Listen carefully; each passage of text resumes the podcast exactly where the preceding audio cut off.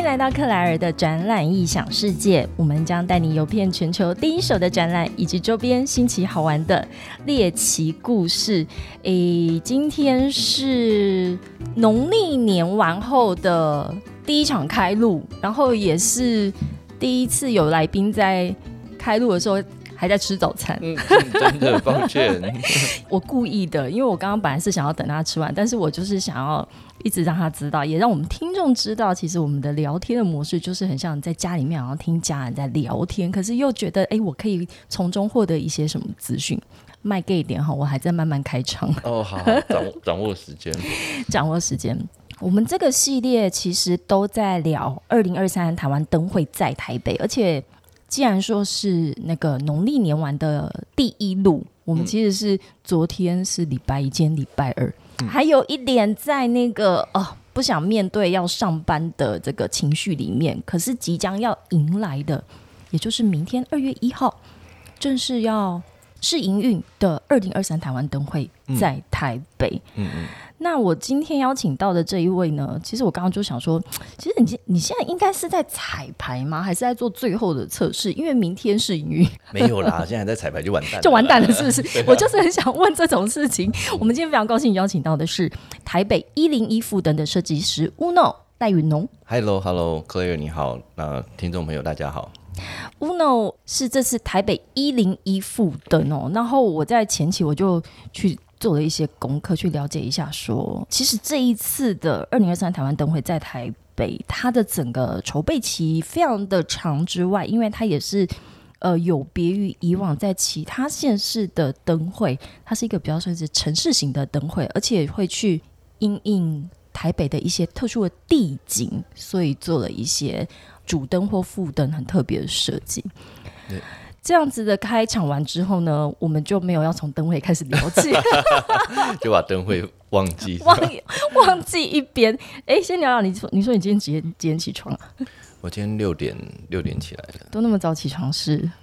就是睡不着，没有啦，因为我都比较早睡嘛，然后比较早睡我就会比较早起，然后今天因为我刚好有跟教练有约，所以我早上先去健身才过来的。所以健身完之后这么晚才吃早餐就对了。真的，所以我才想说不好意思，但是想要赶快吃，不然等一下就会影响到我的午餐。对，所以刚刚就发生一个小插曲，那面包狗滚到地上，他还捡起来吃。还好我看起来很干净。好，Uno就是这在网络上稍微肉搜你一下，然后也大家知道你的整个现在成为一个光的魔术师的这个历程。哇哦！你怎么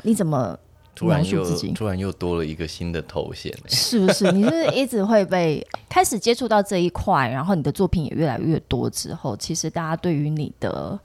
定义或诠释好像就。我自己加上公司，我们这几年有在换一些方向，因为。之前我刚刚念完书怀的时候，其实那时候我们就是做灯光设计嘛。那灯光设计已经很多人不知道你到底在冲啥，就是因为你是在做剧场吗？还是你设计灯具还是什么这样？就是那时候我们其实是做建筑的照明，就是把建筑晚上打亮啊，然后说建筑晚上打亮，就放几颗灯，这样叫设计。那所以你知道以前我们就一直在想办法在跟业主在沟通，或者说在跟大众沟通，就是说其实。夜景很重要，比如说你像埃菲尔铁塔，它不是灯放上去就变漂亮的，它是有经过设计的所以就是设计完之后夜景会变漂亮。那你夜景变漂亮，其实整个城市的夜景就会变漂亮。是，所以最早我们是在做建筑的灯光设计，但我这一两年其实不止了，这5年其实我们开始在转换，就我们开始就变成在玩光，就比如说我们把投影机啊，把这种动画啊，把这个光束，反正就是所有只要跟光有关的，我们都带进来。那带进来之后，其实就促成，比如说像这一次台北101的跨年，其实我是总导演嘛，那我们其实就是整合了所有的这些多媒体的素材，包含有雷射、有光束、有音乐、有动画、有建筑灯光，全部把它变成是一个秀。当然，因为今年天气不好，所以就是很多人没有看到完整的呈现。我听说是一个冒烟的玉米笋。对，今年是最惨的，因为你知道如果看往年还5年来的话，今年好像天气真的最不好，今天超级差，超级差，然后还下雨，然后但下雨就算了，因为你知道下雨如果天气晴朗都还是可以看得到，但它因为今年是起了很大的雾，所以我们就在想说那不然就同样一套节目明年再放一次应该也不会有人知道。没有人发现因为别人看得很清楚。对，没有人发现今年到底是什么节目。哎、欸，好好、哦、他自己聊了，因为我本来还想说这一段能聊吗？他自己讲了今年的101的跨年，但是也因为今年的跨年跟农历年之后接的这个台湾灯会时间很近，太近了，对，所以也因此这样促成你做这个101的副灯吗？对，这当然也是一个其中原因，但是最重要这整个幕后的推手应该还是台北市政府跟台北101嘛、就是他们之前就已经先串通好了。他们一开始的时候就是市政府就有在讲，就是说他们这次要做灯会，因为灯会真的是又隔了好像也是20年哈，23年回到台北才回到台北嘛、所以就今年其实台北市政府也是希望可以好好的做。那23年前没有台北101啊。对啊，对啊，今年刚好，然后就是说刚好我们要做跨年，那就说哎，那你们可不可以用什么方式来参与？然后所以那时候我们在遴选这个总导演的时候就有，这是一个命题，就是说那你如果做完跨年之后我们还要做灯会、那这个整个事情一样，因为你不能2套一样的东西拿出来嘛，然后你就是说哎，你要稍微有一点点差异性啊，然后可以怎么样展现比较有趣的，然后就说哦可以啊，那就是台湾最高的主灯。对、但不是主灯啦，因为我们这次其实是副灯，因为主灯在那个国父纪念馆那边嘛，所以我们就是一个最高的副灯，所以我们就去玩这件事情。我就说好啊好啊，那就当时就提了一个想法啦，其实我们整个是有一个3部曲，就是从圣诞节跨年一路到灯会。哦，所以从圣诞节其实就开始在铺梗了。是，而且如果我是本来打算就是最后再来做一个总结，就是我是说等到灯会都结束之后我们才会去在我自己的个人脸书或者什么会去发一个比较完整的总结、但如果大家比较仔细看就会发现那时候其实圣诞节我们做过一次展演，然后跟以前也不一样，因为以前圣诞节101没有在做什么特别的灯光秀，然后当然跨年是一个，然后接下来就是明天要开始的灯会，所以一共有3部曲这样子。哎，明天要开始的灯会，所以suppose 你今天是用什么样的心情在过日子？就平常心啊就来聊，想说我想说约今天来聊天也可以哦。没有啦没有，就是这个头过身就过啦、因为其实灯会应该这所有的事情压力最大的其实是在跨年、因为跨年一旦过了其实头过身体就过了，因为灯会来讲的话它至少是一个时段性的，就它不是说就是那一天就是那一秒你不能出错，那时段性的话其实我们就有很多时间可以去准备去调整，然后甚至如果说有现场有什么瑕疵有什么临时状况我们都还可以再做微调。但那既然你讲的头过身就过，那我来问，那跨年之前12点一到的例如说前一天还是前1个小时是最紧张的？那一整天其实都没有办法放松啦、因为其实早上我们就开始奔波到各个土地公庙去拜拜嘛。真的你会去拜拜？当然啦、因为就是祈求就是看可不可以晚上至少云散一点，应该是从前1个礼拜大家如果记得的话就是去年的圣诞节那天天气非常好，那一整个礼拜天气非常好、所以那个时候其实就是效果很好，我们可以到时候找那个圣诞节的那个影片、然后呢后来就开始下雨，然后我们就开始玩了要下雨会下到什么时候，然后就开始祈祷，就是放晴天娃娃然后去各个庙去祈愿，然后就是去甚至我就想说、大家都开始来吃素什么的。然后后来大概比较接近了到最后一天就想说啊没办法啊，就一定会下雨，就要面对这事实了，面对那就只好当天还是要临时抱佛脚，就到处去求，就是说那至少跨年的那段时间可不可以云散一点。那但今年就是所有的就是都集气了可能就是大家都太想来看了，所以就变成对，所以这个压力真的是不太一样，因为跨年是那绽放的那个5分钟 几分钟之内，可是这次灯会的话其实是从2月1号到4号是试营运，然后5号正式点灯、一直延续到19号，所以它是一个为期快3个礼拜的一个活动。对的，所以那个压力可以想象是可以把它平均分散的。那这次台北101 Uno 你身为这个副灯的这个设计师啊，接下来就是从试营运开始的每天晚上其实5点15分之后的每半个小时都有一个展演。对对，那这样子的一个，因为你刚刚有说你的这个身为这个总导演，然后你去规划，而且这前期其实这有3部曲，你们从最早是从什么时候开始 kick off， 就是开始动起来的？最早应该是去年的7月还8月的时候就开始了吧。那但是对101来讲，其实整年都在筹备这个跨年这件事情啊。然后那时候大概7、8月就开始在讲这件事情，然后我那时候大概有提出了一个比较大的一个主轴。那个主轴就是说，跨年的话，因为真的大家真的都闷坏了啦，就是3年的时间，所以我们就在想说，其实有一点像是终于看到这个隧道尽头的光，然后我们可能跨了一个很大的一步，就是这个跨这件事情我觉得是很重要的。 okay. 就是说从不管是不是只是跨年这件事情，是我们终于跨过去了，那跨过去之后希望就是未来就不一样嘛。所以那就是在讲，就是整个跨年这件事情就是在讲就是一个重新的开始。那万万没有想到就是说这个是我们的故事走啦，就是透过这个仪式就砰砰砰砰砰砰砰之后呢，变成开启了一个新的对未来或者说对平行宇宙或者对一个异想世界的一个结界。所以台北101就突然变成可以跟其他的平行宇宙或者其他的异次元去做沟通。所以呢我们就顺势就是把有一个兔星人就是从 T2 就是带过来地球，然后就来到台北101。那因为现在地球上大概就是台北现在很热闹，因为我们在办灯会嘛，然后他们就发现说这个灯会有一个主题是兔子，而且刚好跟我们长得很像，就是我们在想象这个兔星人它其实不是兔子，它其实是真的就长这样子，它其实是个外星人，但它并不是兔子。对对对，它其实外形很像地球上的兔子这样子。那其实这个是有一个隐喻，就是说其实因为它后面有一个拉链，我们不知道它拉开是什么，就它有可能穿着外星服或是什么，那它的2个耳朵是天线，所以它其实隐喻就是它可能真的就是某种高度文明的外星人，或是它可能就是我们自己的反射。所以我们就有一个这样的一个想法，就把兔星人带进来之后呢，就跟市府共演，就那时候也讨论了很久，说那这个要怎么弄。那当然我们也可以自己玩，就譬如说像这最近开始从过年期间我们也有兔星人就是跟大家贺年啊什么。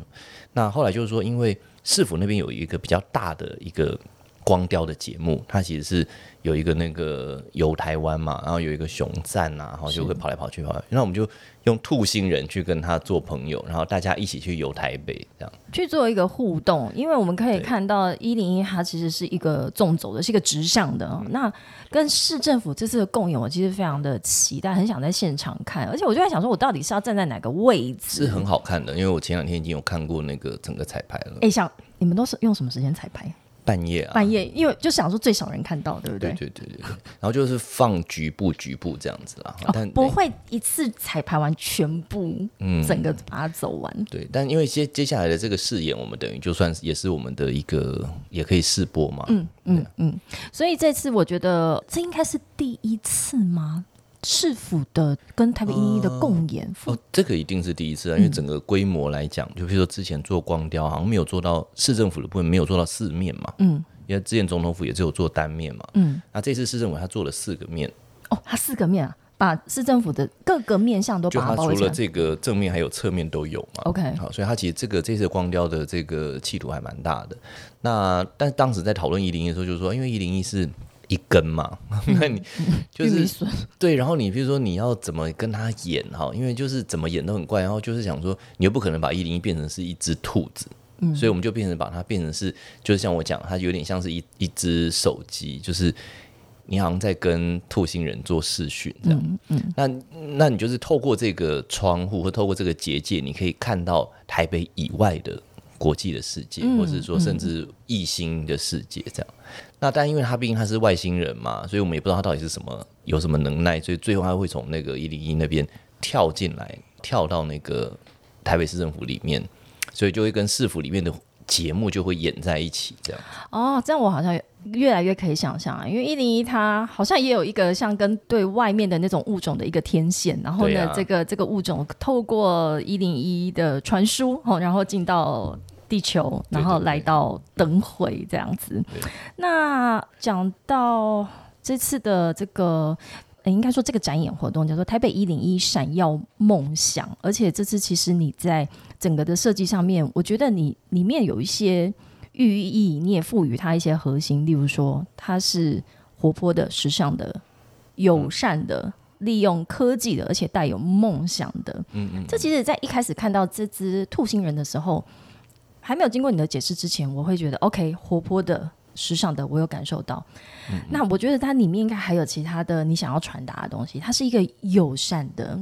它是一个带有梦想的。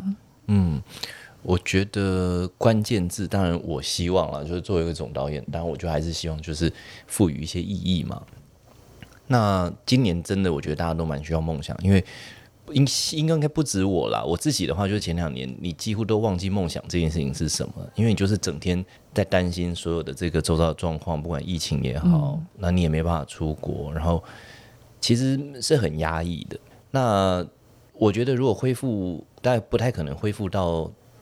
以前一模一样，可是比如说你往前走，我们需要一个动力，所以我们需要一个对未来的想法。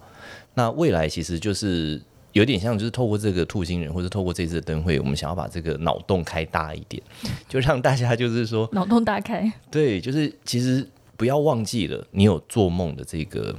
权利，就是你可能可以想多想一点，然后像以前我们真的是你想到什么，然后你就会去做。好，那我觉得这个的话其实是我们希望可以传达的，就是透过一些科技的方式，透过一些比较未来的方式去讲这个梦想。那当然因为101本身它也是一个比较科技的代表啦，就是其实101它也有一些，就包含这次我们用的这些所有的灯啊，所有的这些传输啊，这些有一点点科技啊，但是没有到说什么那个什么外星科技，没有啦，但是比起譬如说可能台北其他的旧的街区，或者是说可能比较历史的这个东西，其实我觉得台北就是101信义区这个地方是比较没有包袱的，我们可以很大胆的就是讲未来应该长怎么样，比如说未来房子应该盖在天上或者什么乱讲的。它是可以比较没有界限的去发挥你想要把那个画面呈现出来的。对对对，所以回到这次，因为我们2023台湾灯会在台北这已经跟我们的听众大大的预告了，就是你只要撑过这2天上班，接下来每一天其实因为虽然说还有19天，可是因为这次的整个展区腹地非常非常的大，就算我们的这次101副灯，它也只是在其中的一个展区里面而已。对啊，没有错，就是当时我看到他们，因为每次开市政府那个会都是大会了，那真的它有很多展区，其实几乎就是整个城市在动，是，然后就变成是一个台北市的一个活动这样。是，所以其实是我相信不是只有住在台北市的民众，应该是现在除了整个台湾之外，我也有很多的外国人现在也进来台湾了。对，那甚至是说这样的一个活动呢，台北市政府它也在很多国外的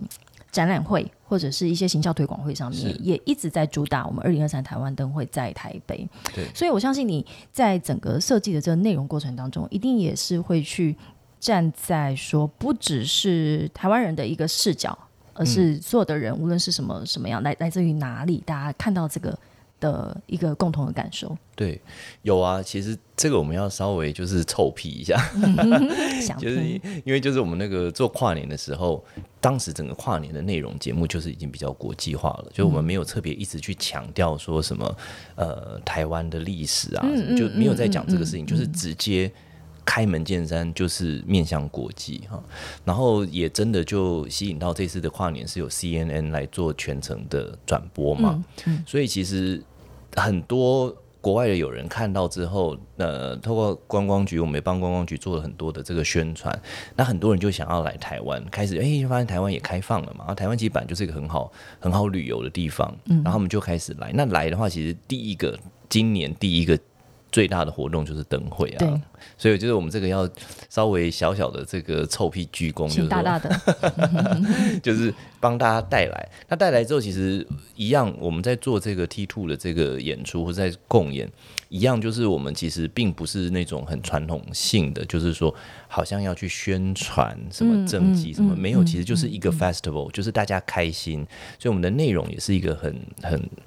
开心的，然后就是一个国际的，甚至是带一点点小小的科幻。就是我们那时候其实有做很多，比如说那个兔子他跟他家乡的朋友在传简讯啊，然后说视讯说哎，这里很有趣，你们要不要来玩这样，所以就是我希望那整个的面向它不是真的就是大家传统印象中觉得灯会的样子。那当然就台湾人可以玩得开心，可是如果外国人来他也会觉得说哦蛮有趣的，就是它不是一个好像教科书还是一个什么文化宣传片这样子。 对，的确，所以这真的是 不只是2023年，而是这3年来终于一个大型的台湾的国际型的大型的活动，希望是无论是全民参与之外，也很相信会吸引到很多国外观光客。你刚刚讲到 festival， 我想问你，你自己有没有最印象深刻的去参加过或者是看过的一些国际的大型活动？印象最深刻的就是你知道所有做灯光的人都一定去过那个里昂的灯光艺术节嘛，那个其实就还蛮 festival 的。它其实就是它的来源是这样，就是里昂这个地方这个小镇就是离巴黎不远，但它其实是一个小镇，它根本也没有什么，但后来就发展成就是美食之都啦，就是它其实是小城镇这样。然后我记得它的由来好像就是说，因为有一年鼠疫还是什么，然后反正就是死很多人，很恐怖，然后他们就大家都在那个窗户上面放一个小蜡烛，然后就是去有一点点悼念这些事情啊。结果最后就是突然就整个城市都点蜡烛的时候很漂亮，然后他们就变成固定每一年会点这件事情，然后就吸引很多的游客来玩，然后游客来玩之后呢，就也把他们的美食推广出去。里昂是一个很餐厅随便你走进去都好吃的城市这样，然后它就很短，就是一个礼拜而已。后来它就发展成一个国际灯光艺术节，就是在疫情前的时候我们也都还是会去，就是它除了会有这些传统的之外，就有各式各样真的是脑洞大开的，只要跟光有关，甚至有些跟光你也不一定觉得说这样有关吗，就反正无所谓，它其实就是一个 festival，然后它是一个全程一起动，就是比如说那一个他们就会比如说有一些灯光艺术品，他们会把它放在城市的各个角落，然后呢可能甚至有一些人他们会自己自发性做一些什么东西，所以你去那个城市你根本不用特别想说我要去看什么看什么，当然会发一个节目手册给你啊，那你可以顺着那个节目手册你就可以去把整个城市走完，就说哎我可以去这里这里这里，然后当然所有的吃喝玩乐都在旁边这样。我觉得这是一个非常成功的一个城市行销，它这样子短短的7天好像是可以带进来400-500万人的游客。这也是我们刚刚在开麦之前在聊的就是 Uno 问我说为什么会做这个 podcast， 我说我们当然是以聊展览为最一开始的核心，可是其实最后发现因为展览其实也跟城市行销有很大的一个连结，因为一个大型的活动无论是你刚刚提到的灯光艺术节，或者是我们的灯会，或者是台湾其实也有很多大型的展览，你所吸引过来的这些无论是参展的人或者是看展的人，其实对一个城市的一个生态或者是很多的产业它都要一起动起来。对啊，所以像台湾我记得我听过好像是最成功的国际展就是那个资讯展嘛，电脑我不知道现在还是不是。现在的话其实台湾还有另外一个是自行车展哦，很厉害，你应该会很有兴趣，而且那个自行车展同期它有一个体育用品展，这个展会很好看，因为里面的人很好看。哦，是哦，哦因为都是运动的人啊。哦，是哦，我的意思是这样，就是画面皆美，画面产品人也很美，然后那个我以前都笑说是什么时候快了3月22号台北怎么突然就变成台北自行车展的宣传因为我以前在自行车展的时候，他在那个板南线上面展期间啊，你挤上去的时候都有很多型男，然后都是直接穿着那个车衣，嗯、对，在捷运上，你就那时候通勤都不会觉得所以酷。像这种就是应该类似，因为我之前有听过一些香港的朋友，嗯、他们会特地来台湾，因为那时候你知道我们刚出去就会问说，他们就说：“哎、欸，我们很想去台湾，很喜欢去台湾。”我说：“去台湾干嘛？”好奇为什么？对，嗯、他说台湾有，他们有列出几个，譬如说台湾可以冲浪，嗯。譬如说台湾可以骑脚踏车，所以他们会特地来，然后买一台很厉害的脚踏车、嗯、然后就去环岛，环岛完之后就再把那台脚踏车带走，对，然后就是这是一个套装行程。所以我那时候还不知道，我想说哦这么好，好像可以这样子先去吃饭逛一逛，然后6-7点再回来。对，到信义区，因为大家下班之后过去，然后吃个东西差不多，然后最后可以赶上最后一场的话是9:45。你觉得你现在就是等到2月19号整个结束之后，你有没有觉得你最想做的是什么？最想做的就好好上班吧。出国？没有，好好上班，因为等于为了这个从跨年到灯会，我们所有正常工作的流程都被打乱了。就譬如说白天可能要协调很多事情啊，晚上要试灯啊，要看灯什么什么，所以就有一些原本正在进行中的案子就会被影响到。欸，那你原本的这个主业我原本的主业就是因为你现在整个的心力可能都放在这个灯会上面，但、我们知道你也是时域照明设计的创办人，是，对，所以你刚刚提到最主要是在做建筑的这个部分。嗯，我们台湾啦，就是台湾有办公室，然后我们在上海跟深圳有办公室，我们在纽约有一个办事处，所以我们其实大概项目还是案子还是亚洲比较多啦。嗯，那但是在美国现在也开始慢慢开展，那所以就是有很多的饭店，台湾很多的饭店是我们做的，包含像台北的话就是大直的 Indigo， 嗯，然后比如说像那个万丽，台北的士林万丽，嗯。这几个都是我们的之前做的案子，然后高雄的万豪啊，然后高雄的 Indigo 啊，甚至前一阵刚开幕的高雄的诚毅酒店，这都是我们做的。哦，嗯，然后当然去年像高雄的爱河，就是那个前年的灯会是我们做的，是，所以就是这个是我们比较平常正常在工作的案子，然后这个的话就是还是要继续，要赶快回来把它 pick up 起来，对，要不然我会饿死。应该是不至于。你刚刚讲到饭店的照片啊，我知道了，我听到你有一场访问里面你讲了一句话我很喜欢，他说其实有时候你是在做关灯比开灯还重要。哦，对对对，以前我讲过。嗯，对，其实我觉得尤其是在现在大家在讲永续嘛，那你做灯光设计你其实就是浪费能源的第一线啦。OK， 就我们其实就是那个刽子手。嗯，所以我觉得你自己一直要想，就是我们其实是在做光，不是在放灯，所以我们需要多少光，或是我们觉得什么样的光是合适的，你其实是在设计这件事情，而不是只是在开灯关灯这样。所以就是变成是说，如果你觉得这个地方其实暗一点比较好，那你要大胆的讲出来。欸，我会这样问是因为我们在展览里面哦，嗯，展览里面就是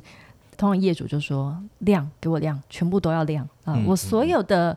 展品都要被照亮这样。对，但我觉得这个趋势也在改变，也在改变当中，因为当一个摊位里面，无论它的大小，它整个是没有光影的一个落差的话，这个摊位就是一片平平的，好，然后所有的东西都是一样的一个，你眼睛所及，好，它所有东西都被放大了，这样。对，我自己也看过很多国际展览了，但是主要是灯光展啊。然后我觉得其实大家凭良心讲，就是你进去一个，尤其像那个法兰克福那个展览，一共有10栋哎，啊，你全部走完，你会进去哪一个 booth 的原因都不是因为它特别亮，嗯，所以这个观念要稍微调整，就是你要让做到醒目，譬如说做到人家看起来就是人家眼睛扫过去的时候会看到你就好了，嗯，但是重点还是他有没有特色，比如说他如果做的比较特别，人家就会想要进去看，可进去看之后每一个产品你要怎么样的呈现出来，那又是另外一件事，所以它其实是有3个层次的，就是比如说先被看到，然后人家会愿意进来，人家才会了解你的产品。嗯，所以我觉得这个就是我们在做的事情，就是如果就像Claire刚刚讲的，如果说你今天就是一个亮度从头打到尾，嗯，那当然就不需要我们啦。那但是二方面的话，其实就是让人家来，可能就是只是当做是一个很不一定会来，然后可能来一下就觉得这是一个很普通的 boost 嘛。你认同说，或者是我自己好奇的地方，你觉得回到展览这个场域里面好了，你觉得你去处理这个光的方式是不是也在帮助这个业主或者是厂商去诉说他的故事？哦，肯定的、啊、肯定的、因为其实设计这件事情它最根本的一个价值就是在于你可以把这件事情包装得更好嘛。那譬如说今天他想要办一个展，他一定是希望有人可以在这边看到他的产品，或是甚至可以签单嘛。那如果你的目的很清楚，那你就设计的部分就要往那个方向去导。不一定，因为有些人像有些灯光展，有些灯具厂商，像他们后来其实就变成形象了，他就不一定真的在展产品。所以它是一个很大的一个形象的。那就是我目的是为了形象，我是目的是为了吸引人，还是我的目的是为了让你把产品的细节看得很清楚？其实这个是不一样的。所以不同的 approach， 你就会有不同的 solution。所以代表其实前期你也要先去理解他这一次的展出的目的性，或者是说他这个展品想要表达什么，然后你再去运用你这个光影。当然其实就是像我了解国外的这些展览，我就觉得以前比如说学生的时候去看展览，真的就是走马看花，真的是去大拜拜，不知道在看什么。那后来真的开始在工作，或是甚至开始慢慢有做出一点成绩之后，其实你才知道说哦，要去看什么。而且像我们现在如果去看展览，真的不是去展场看哦，因为去展场就是去喝酒跟看朋友的。然后因为如果他们真的有很厉害的产品，他们会把你带去别的地方看。带去他家吗？因为他们会譬如说在饭店里面租一个房间，然后专门弄成是展示，然后就是他就是 by appointment， 比如说我们今天邀请 Uno， 然后我们就是邀请你跟你的团队，然后就去那个地方，那就是专人跟你解释这个产品是什么，这样就不是在那个展场上面 floor 上面，就是在那边谈这件事情就不谈了。floor 上面就是有一个很漂亮的 bar，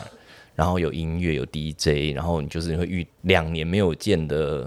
朋友会见到，那个就是我们去看灯光展。因为我倒是真的没想到今天可以跟Uno聊到这一块，是在你去看展的经验，而且这也是可以延伸我的这问题哦。你觉得实体的展览重不重要？因为就这2年没有展览的时候，或者是有一些展它就转为当然就线上展。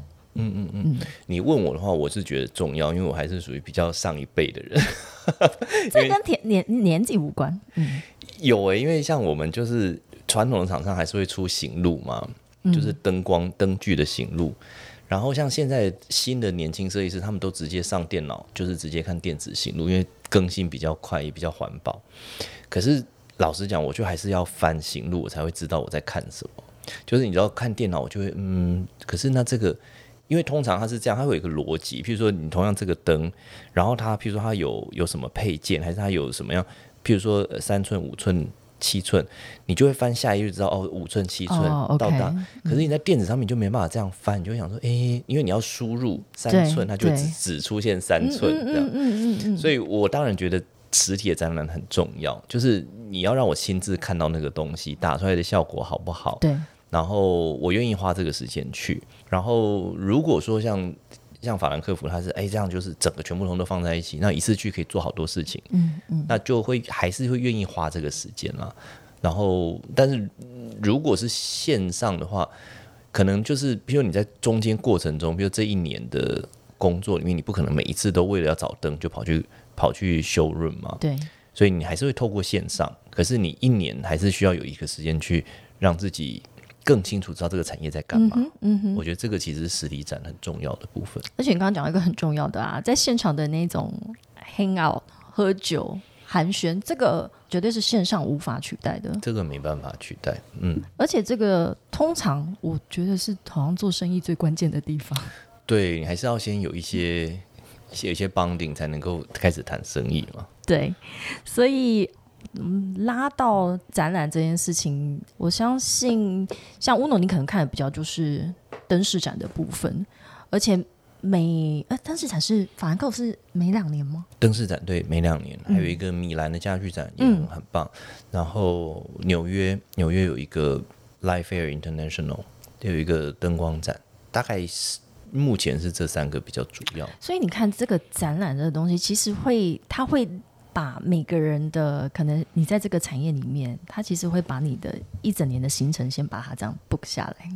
你觉得你必去的，你这段时间要空下来。会啦，但我们现在可能比较尝试就是你知道什么时候会展，那你可能会先大概知道这个日期，你会先放在行事历上，然后尽量啊，但是如果说真的出现了很重要的事情，那就还是会看怎么调整。 Like 我们今天其实真的要讲的是2023台湾灯会在台北，这是刚好我们在克莱尔的展览影响事件里面聊起展览，就会其实就有好多的很多的回忆跑出来了。是没问题啊，其实灯会本来也是一个很大的大型展览啊，很大型的展演哦。所以最后想要再请教一下 Uno，如果接下来还有灯会你要接吗？要玩这么大就对明年灯会要到哪个城市我们都还不知道。台南啊，确定了是吗？我有故乡哦。好，要看看那个主办单位有没有要找我们这不是我们想不想接的对，但我是说灯会这件事情，你觉得它是一个对你来说的人生是一个很特别的体验吗？是啊我觉得灯会从小我们就，我记得我还非常记得小时候的灯会就是那个花车嘛，那就围着那个中正纪念堂一圈这样子，然后灯会其实到现在已经有一个新的样子了，所以我觉得灯会这件事情本身是有一些历史情怀在的，那它也是一个传统的节日嘛，所以我觉得这个是可以去发展，但发展到未来我觉得可能还是要有一些新的东西一直出现，然后就是它变成每一年有一些除了原本有的东西之外又有加新的，我觉得会比较好。灯会结束之后你说要认真回去上班了，最近有没有什么出国计划？应该会去一趟尼泊尔，有一个 project 在那边，然后可能都是出差啦，所以好帅气哦，到尼泊尔啊。对啊，尼泊尔，然后泰国有一个 project， 然后可能再就美国吧。 OK， 也是真的关了很久了，然后又有这个大型的活动在筹备当中，所以接下来也是要把自己那个出差行程，对，出差行程要 resume， 但其实我前2年也还是有出国，我只是就一直不断在隔离啊，就是隔离到我真的已经人生都厌世，失去希望，所以我们跨了一个年，大家的人生也跨了一个坎。是，就从2023台湾灯会在台北，从2月1号到4号是试营运，5号开始正式点灯会，一直延续到2月19号。那在我们的台北101闪耀梦想的副灯跟市府的副灯共演的时间呢，是每晚的5点15分到晚上的9点45分，每半小时一场。你会自己现场？你会每天都去看一下吗？不会啦，我们有架摄影机，所以好，不好意思啊，我那个非常最后有什么问题想问我吗？不会，下次有什么展览的可以多请教你，比如说台湾有什么有趣的展览？我觉得我想要请你来，可以跟我们的那个厂商来聊，说在展场里面不要一直想要把你的光全部打得那么亮的这件事情，因为我们有时候讲破嘴，他还是说为什么我就是要它很亮，太亮就没有重点了。好，所以我今天非常高兴跟 Uno 聊了一些我原本没有意想到的，然后甚至我们之后顺便跟你这里来聊一聊展场里面的这个灯光，它在说故事的一个魔力。好啊，谢谢克莱尔。再次感谢吴荣来到克莱尔的展览《异想世界》，今天开春之后的第一路阳光普照，希望接下来台湾灯会在台北的这一段时间也都天气非常的好，然后大家在看所有的各个灯区里面都可以尽情的去体验。欢迎所有的听众在 Apple Podcast、Spotify、KKBox、Google Podcast 以及 SoundOn 订阅、分享、按5颗星。再次感谢吴荣来到我们的节目，谢谢，我们下次见了。拜拜。